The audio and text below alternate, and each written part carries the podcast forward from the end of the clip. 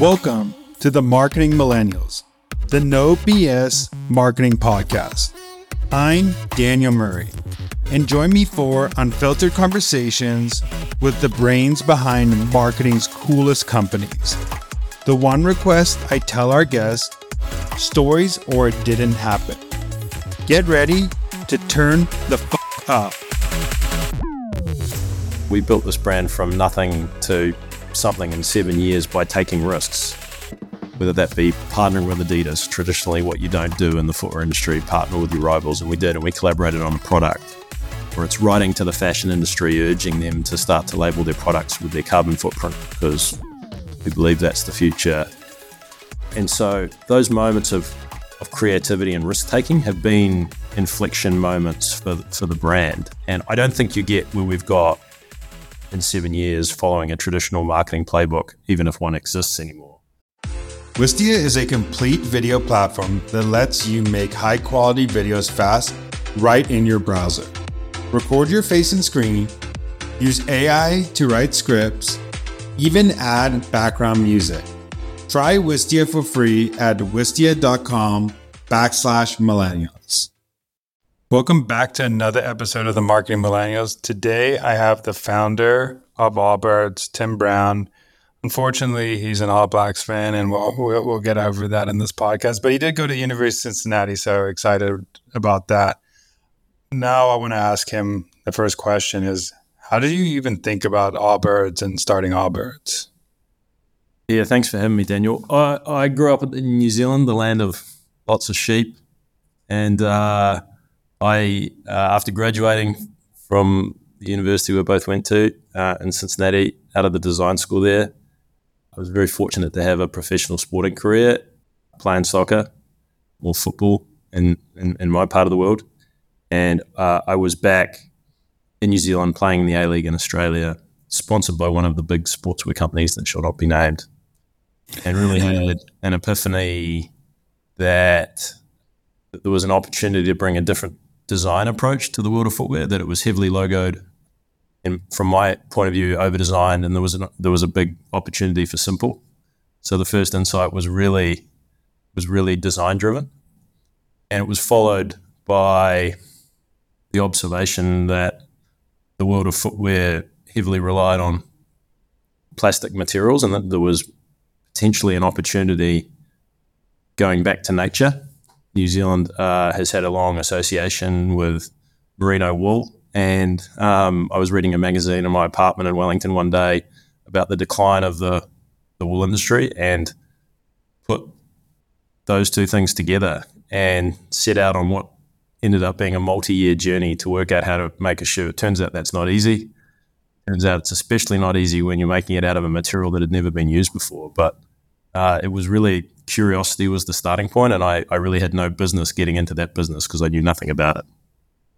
I want to go into how your marketing started at Allbirds, and then now what is it? I know you're going back to your roots at Allbirds today. So what are what are those roots that you're going back to in the core principles? Well, a couple of the insights we just described. I like to think that Allbirds was founded on three insights. There's a design insight around this idea of the right amount of no- nothing, of simplicity, of minimalism. Two, it's about uh, natural materials and the idea that they create an extraordinary feeling of comfort. Comfort is the number one reason why people buy shoes, but it's often equated with ugliness. So, uh, putting those two things together is quite important. And then, thirdly, our purpose, which was born when I met my co founder some years later, is anchored in the idea that we're in the early chapters of a sustainable revolution, a fundamental rethink of all the products and services that we use. And there's a huge opportunity in the fashion industry that's largely been playing lip service to this idea. Um, and so, at the intersection of those three pillars are Allbirds products. And it's not enough just to do one. It, this can't just be a design story. And it's not enough just to be a, a, about comfort and um, natural materials. It also needs to be about living our purpose.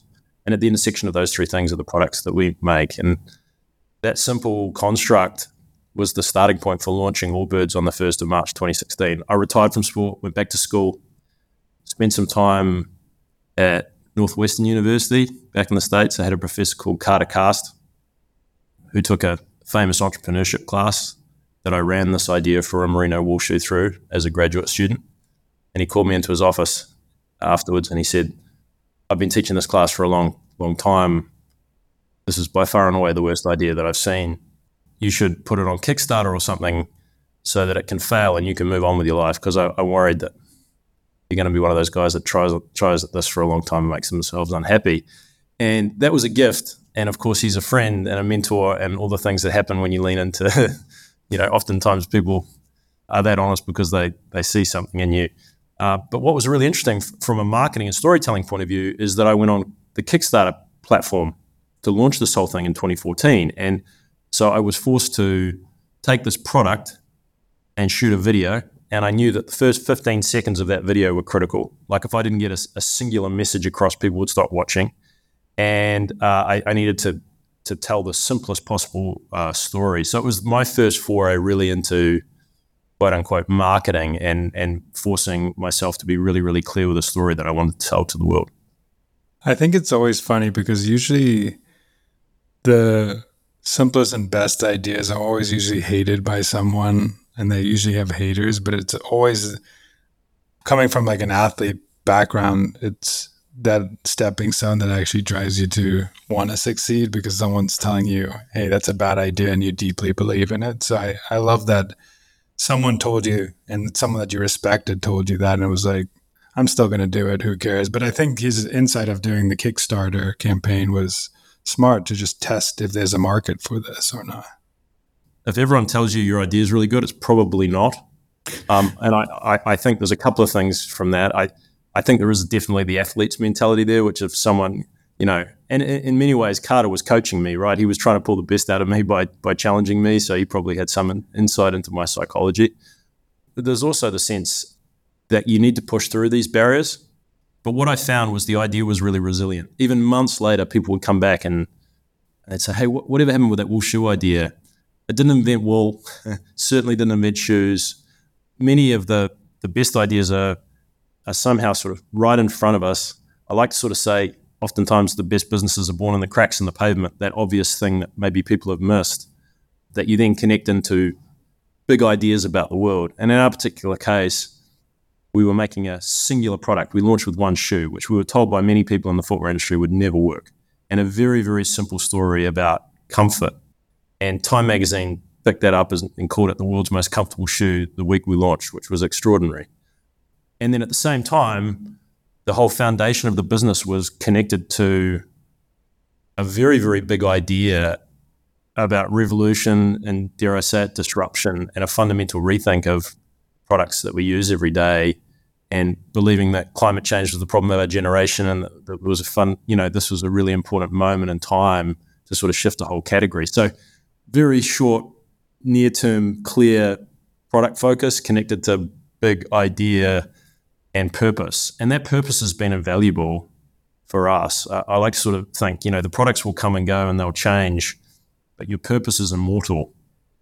And so I think that that, that construct was very, very clear f- from us from the beginning, and that high low juxtaposition of those two ideas was re- really central to how we got we got moving. I, I think it's cool that you guys got picked up by the Times Magazine. How did you? Because when I first heard about Allbirds, it used to be like only people in Silicon Valley. It used to be like the Silicon Valley. You wear Allbirds and you wear like a Patagonia vest. So how did it shift to like Silicon Valley loving the product so much? You know, it's like so much of this stuff. There's a little bit of smart thinking and, and, and a large amount of luck at the end of the day, we made a great product. Doesn't really matter how much you market something if the product's no good. And just to give you some some context on the time, because I also want to debunk the idea that this happened overnight, because it didn't. Uh, I probably started working on thinking about a shoe in 2007. I found a factory in my off season. I was still playing professional sport, dreaming of going to a World Cup with New Zealand at that stage achieved that dream very fortunately in 2010, retired and went to business school in 2012. So, five years of probably going through hundreds of prototypes. I found factories online and visited them in my off season. I knew nothing about shoes. The first shoes were horrific. They looked like they were created. I don't even want to know. You don't even want to know. But you keep going, you keep going, you keep going. And then I got to grad school. I met Carter. Started to think about this more as a business. Launched on Kickstarter in 2014. Joey, my co-founder, was one of the early Kickstarter customers and we launched Allbirds on the 1st of March 2016 with one shoe that at that stage I'd been working on for the better part of a decade. And it was a very simple idea around comfort. And I got that idea wrong actually in the Kickstarter. So it took some time to have the confidence to be simple. I think people assume simple is easy. It's, it's actually it's extraordinarily difficult. And uh, you know, to refine something to its core essence and to an idea that connects to something that people want. And so that was just a journey, and it was a journey, I think, with very much an athletic mindset underpinning it, Daniel, which is you get a little bit better every day. And if you stick with something long enough, lo and behold, over time, you get good at it. The most simplest ideas are actually the most complex to execute because, and that's like marketing 101.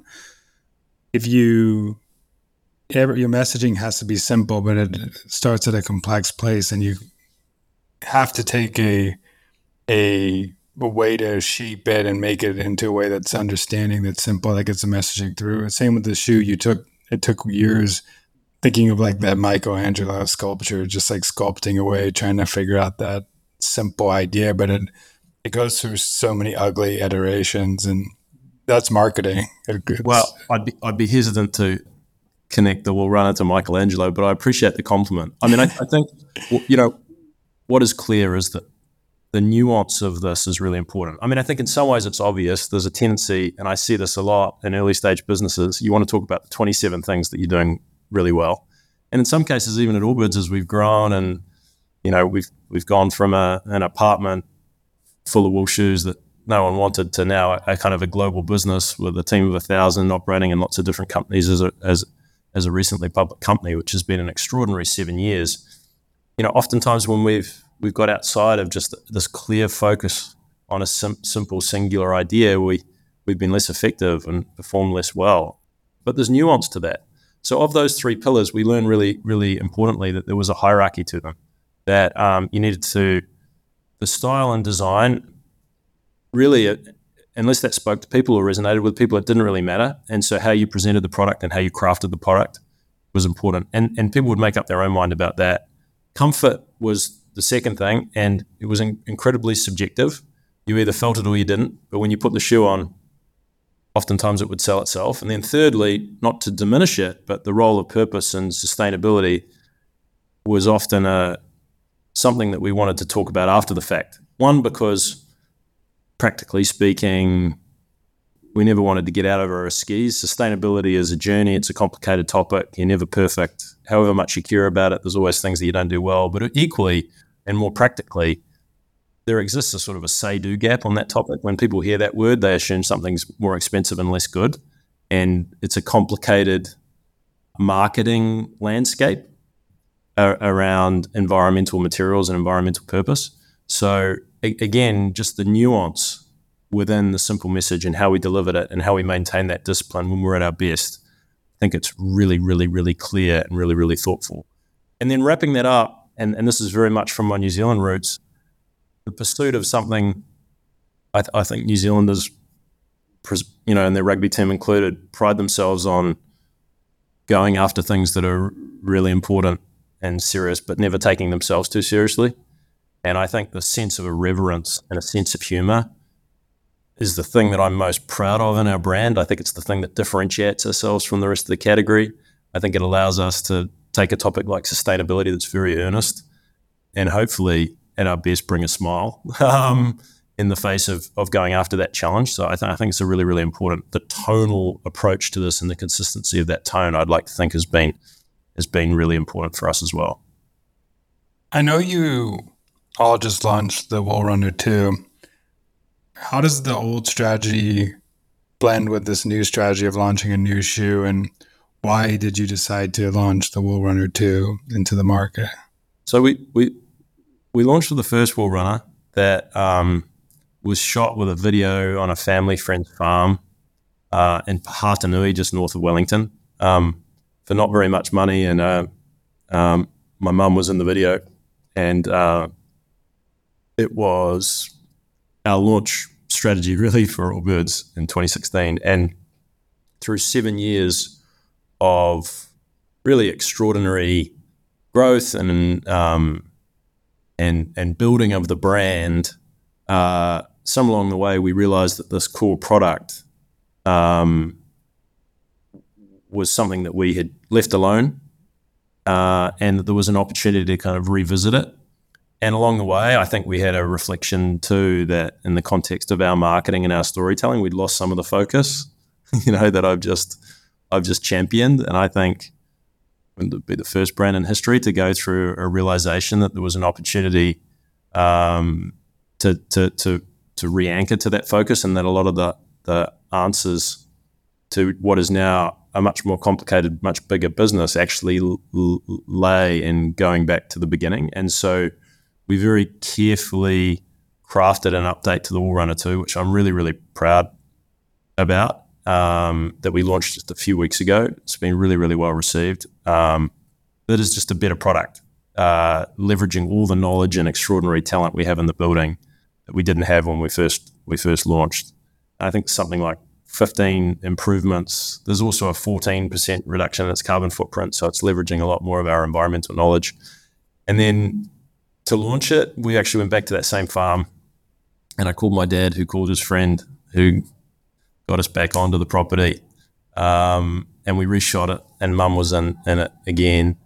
And it was really powerful, quite emotional actually, and uh, an opportunity again to, to tell the story that really is timeless. Um, and it's evolved a little bit. And uh, a- again, it, it felt it felt like a a powerful step forward to actually look back to the to, the- to the beginnings of the brand for where we are.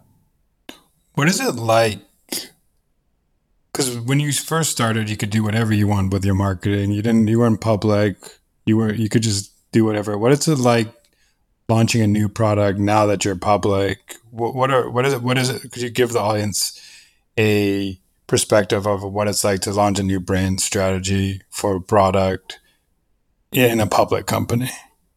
Yeah, well, I mean, I don't so much as public, non-public is the biggest thing. I, I think all of a sudden, you know, you're necessarily gone from you know one or two people to many more than that, and you've built processes and you know PDFs with strategic brand architectures that um, have started to uh, evolve that original thinking, and necessarily so. It needed to. It needed to grow up. You know, I didn't, and you know, Joey and I, we didn't know what we were doing, and um, and when we when we launched, and and and so, uh, but also along the way, if you're not careful, you can you can lose some sense of that creative spirit, and um, that ability to, um, you know, speak really simply and clearly to the to the the one or two reasons why you exist. And all the best brands and all the best stories, there's always there's always one or two reasons. you know, there's never. It's usually you know, uh, it's usually remarkably simple, and yet we have a tendency to drift, to want to evolve, to want to change, to be something that we're not. There's lots of shiny objects, and so um, it was it was in many ways creativity and maintaining maintaining creativity at scale. So you can continue to take risks and that you can continue to have have fun. And oftentimes, what I've found is that that gets sanitized, and not because of any ill ill intent, Daniel. It's just you tend to kind of want to satisfy a whole bunch of different, really compelling stakeholders within an organization, and before you know it, your, your marketing's lost its edge, and it's lost a, a you know real sharp point of view, and um, again, not to say that it was really good and it's bad. It's it's far, far less clear than that. But I, I, I do think that um, thinking about how creativity stays alive and well and really strong within an organization as it grows, I think is a, is a really important and big question and not an easy challenge. I think a lot of marketers could resonate with the committees and having to go through those checks and balances in a bigger company. I think one of the things that I love about this campaign that you are running is I think a lot of people when they start growing, they forget about the the core customer, the people who made Allbirds who they are, the people who bought that first shoe and who wants to upgrade. So, how did that go into the thinking of, I want to go back to making sure that the core customer is getting a better shoe now? Yeah, it's, it's like anything else. It's you tend to make something more complicated, and you start to have multiple, you know, demos and audiences and psychographics that you're targeting. When instinctively, you knew at the beginning that there was a there was a um, early 30s young professional just in the early stages of family or, or thinking about it um, they are starting to ask big questions about their place in the world what they're up to. Um, am i making a difference? Am i doing enough? Who am i? They're starting to ask questions about the provenance of the things that they wear and buy. And uh, and equally they're busy. They're moving around. They're active. Comfort is important, but comfort with style is non-negotiable. Um, and they're flitting between different worlds. And now more than ever, certainly in the last few years, this, uh, blurring of the lines between work and play has had a really big implication uh, on the fashion world. And um, and footwear has been a little bit slow to adapt, I think, to to that transformation. And so there's a real clear sense of who that person is.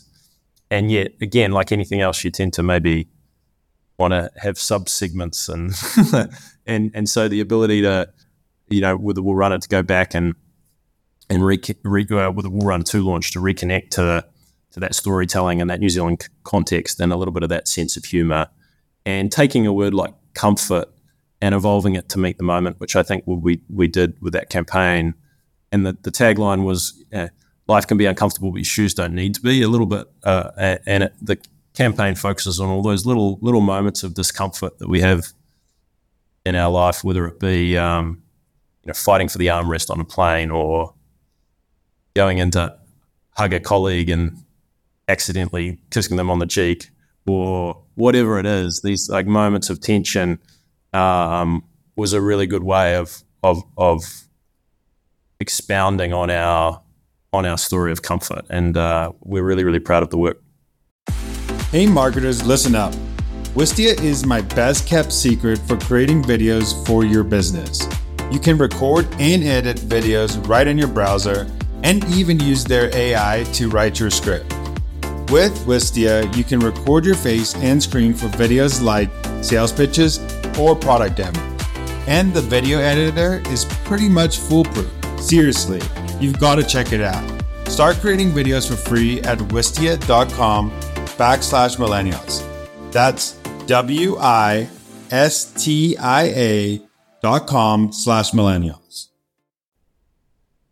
Yeah, I actually think you all were even a little bit of ahead of your time where I feel like the last like five years athleisure, even less, like athleisure has been going up where people are just wearing comfortable stuff to work. I think Silicon Valley probably was the first movers, which makes sense why you were the shoe of Silicon Valley. But now I remember when I went to work in 2015 and I was wearing like Lululemon um, long pants and people were looking like, why are you wearing athleisure to work? That's not the thing. And now in 2023, it's the norm. Most people are wearing that to work and most people want that athleisure business type attire that's also comfortable because nobody wants to wear a tight suit anymore or tight pants that don't fit. So I think you guys were way ahead of your time.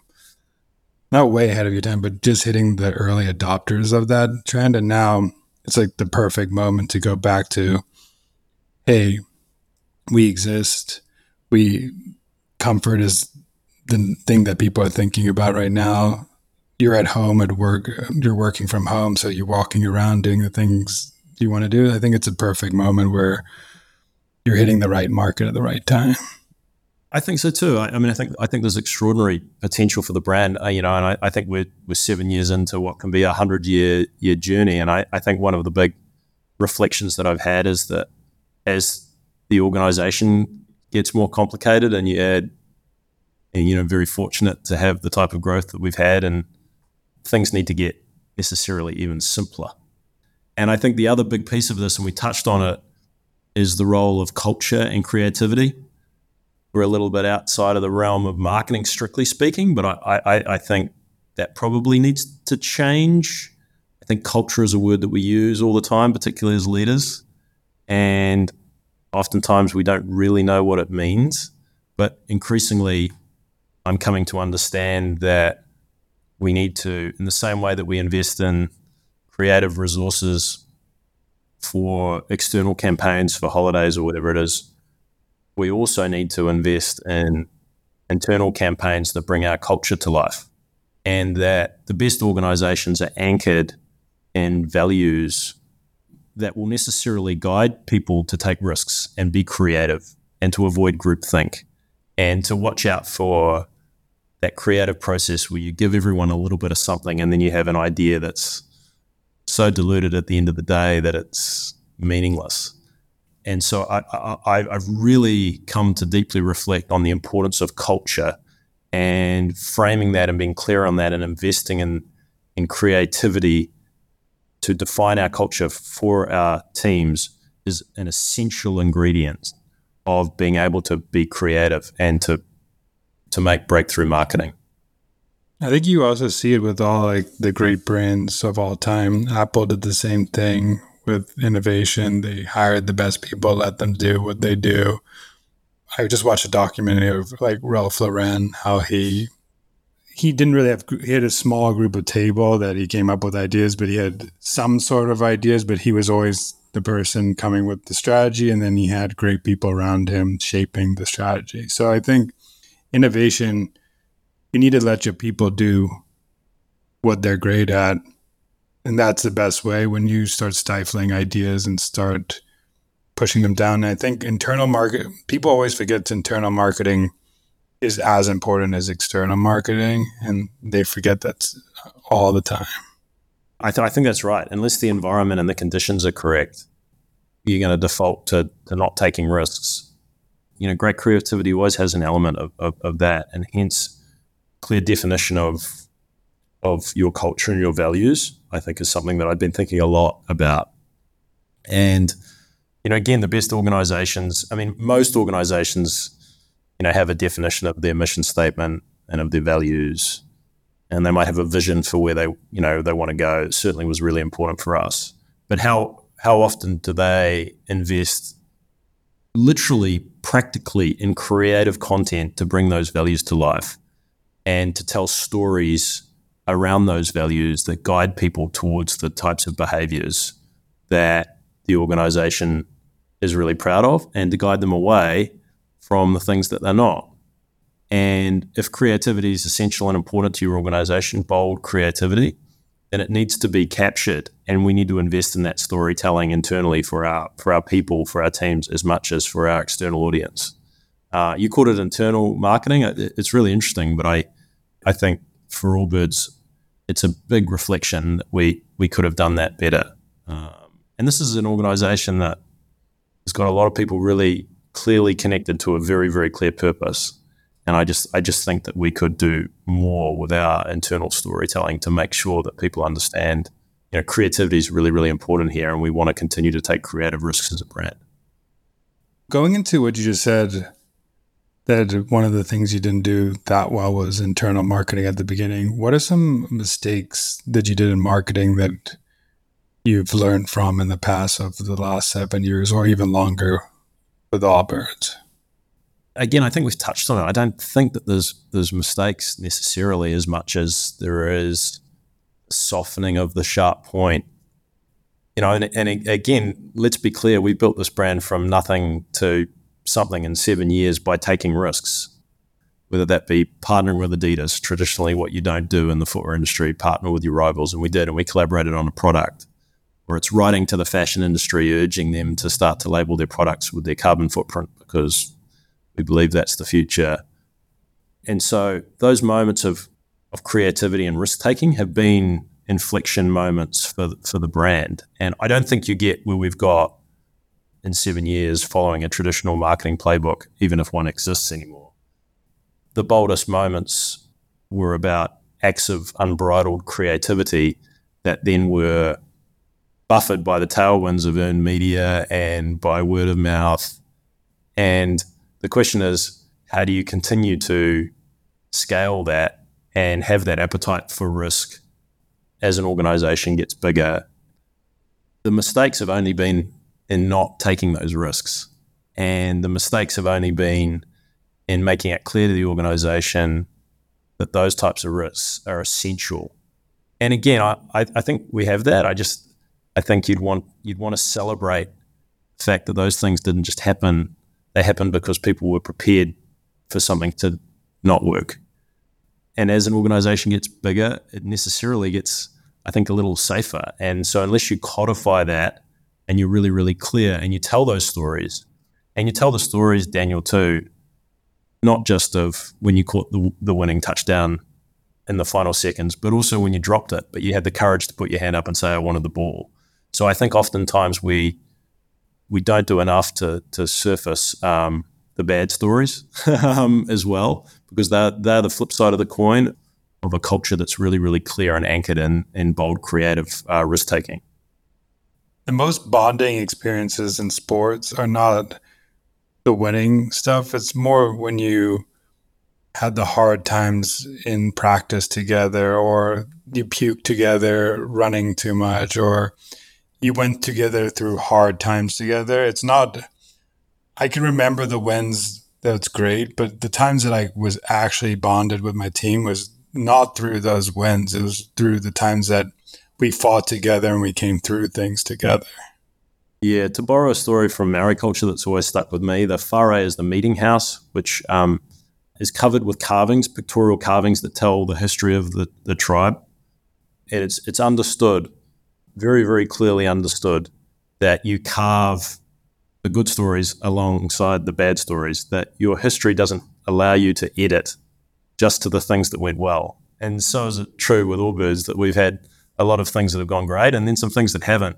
And I, I think certainly within the, the definition of a culture and the celebration of a culture that's really important as an organization grows as we have in seven or eight years from two people and literally a dog called Walter to now approaching a thousand people that we invest each year in telling those stories. So the people that join, they understand that not everything goes right.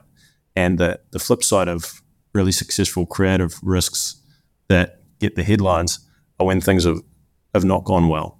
And so I, I think you define an organization by what happens when something doesn't go well and when you drop the ball. But you had the courage to go, hey, put your hand up, coach, I want it. And you missed that shot and then an organization wraps their arms around you and says, you know what, that took a lot of courage to do that. And so I, I think, again, it's something I'm thinking a lot about, and it's so important beyond the creative act is actually the environment that you construct for an organization for creativity to happen. We got into a lucky period in marketing for from COVID where things were actually really great with like money coming into the market and everything. And you, when you're in a winning streak, you just forget about the times you lost a lot of the times. You just, because you haven't lost usually. And then when you finally get a loss, if you don't have people who have handled it before, it's hard to come out of it. And it's also, if you go back, you, that's why it's important to tell the story. Hey, it wasn't, the marketing wasn't like this for for 10 for, for for the last three years it was actually a struggle to get our product out there we're actually in a lucky streak right now and we should just be thankful that we're in this lucky streak well i think it's a really good point and there's another nuance to what you're saying which is oftentimes creativity is born out of constraint and as we grow and times are good and we have opportunities to leverage technology hire lots of people i would suggest that that doesn't always lead to better creative solutions. And oftentimes, the beginnings of a marketing story are when we didn't have a lot. We had to be extraordinarily creative. And, you know, sometimes the assumption with uh, innovation and creativity is that it's adding things. Oftentimes, it can be taking things away. Think about budget airlines. Big breakthrough innovation in the aviation industry has actually been about taking away a lot of service, charging people to go to the toilets. Don't love that one and restricting and constraining a service so that it could focus focus on extraordinary value. You know, so I, I think innovation and creativity and new opportunities can be born out of taking things away and out of really defining constraints. And there's a MacGyver mindset that I think is important to keep in mind, and more more options, more variables, more pe- more people, more resources don't necessarily mean lead to better creativity and better marketing. Now is actually one of the best times to be a marketer because that's there's so much constraint for marketers out there that you have to re- start flexing that creativity muscle more and more. For a lot of companies, they don't have budget right now, and that's like the best time to show that you're a great marketer. It's easy to when you have millions of dollars to go spend money here and spend money here and spend money here and just do whatever you want. But I think that's a great point.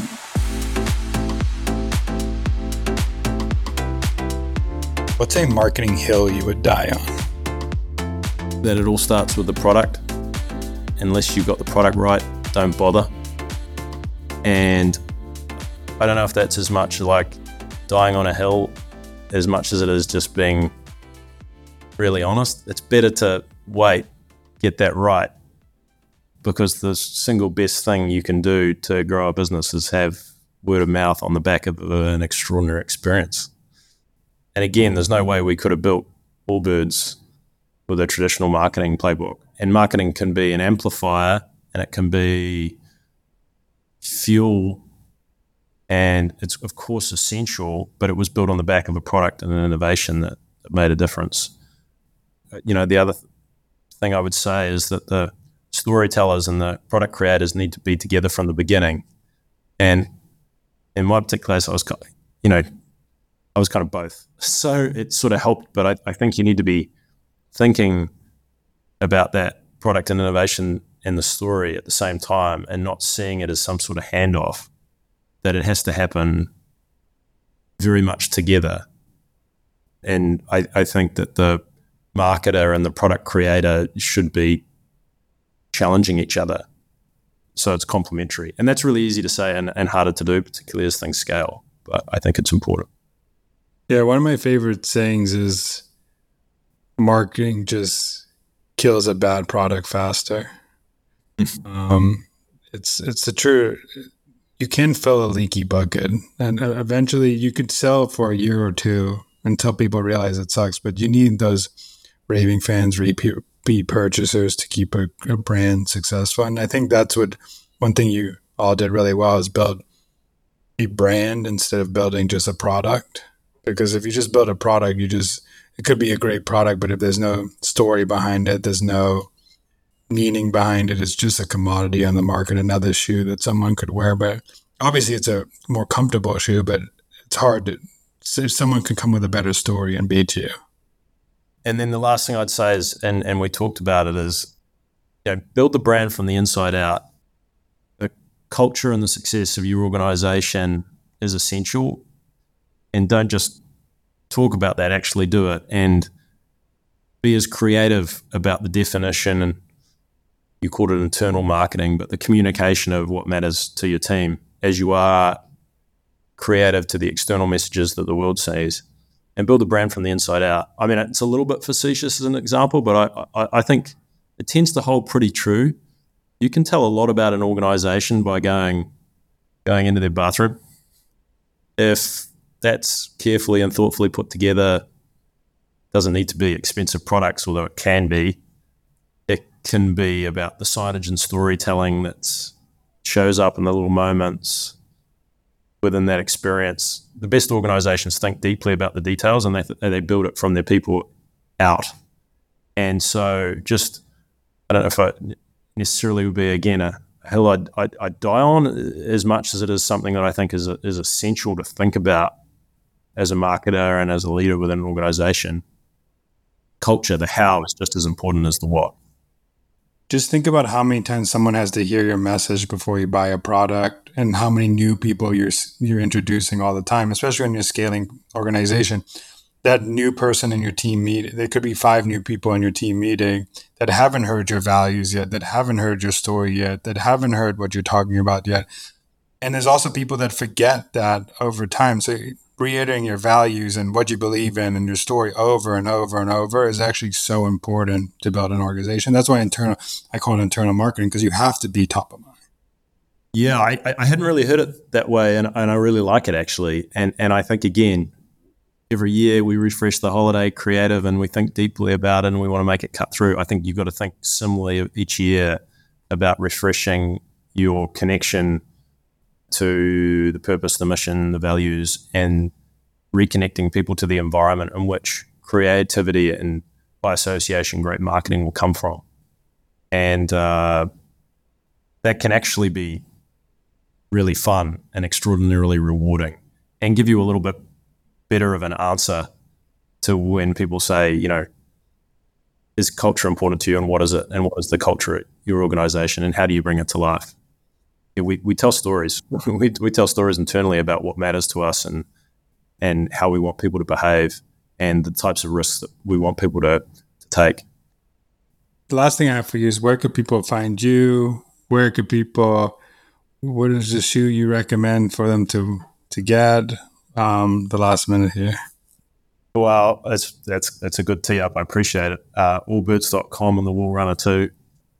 You can see my mum featuring in a in a refresh of the video that we launched around that that um, that I'm really really proud of. And it's been great to chat with you. Thank you very very much for having me. Thank you for coming on. It was a pleasure. I appreciate it. Thanks so much for listening. Tune in next week to hear more great insights from marketing's coolest operators. If you haven't already, please consider subscribing to the Marketing Millennials podcast and giving it a five star rating. It helps bring more marketers into our community.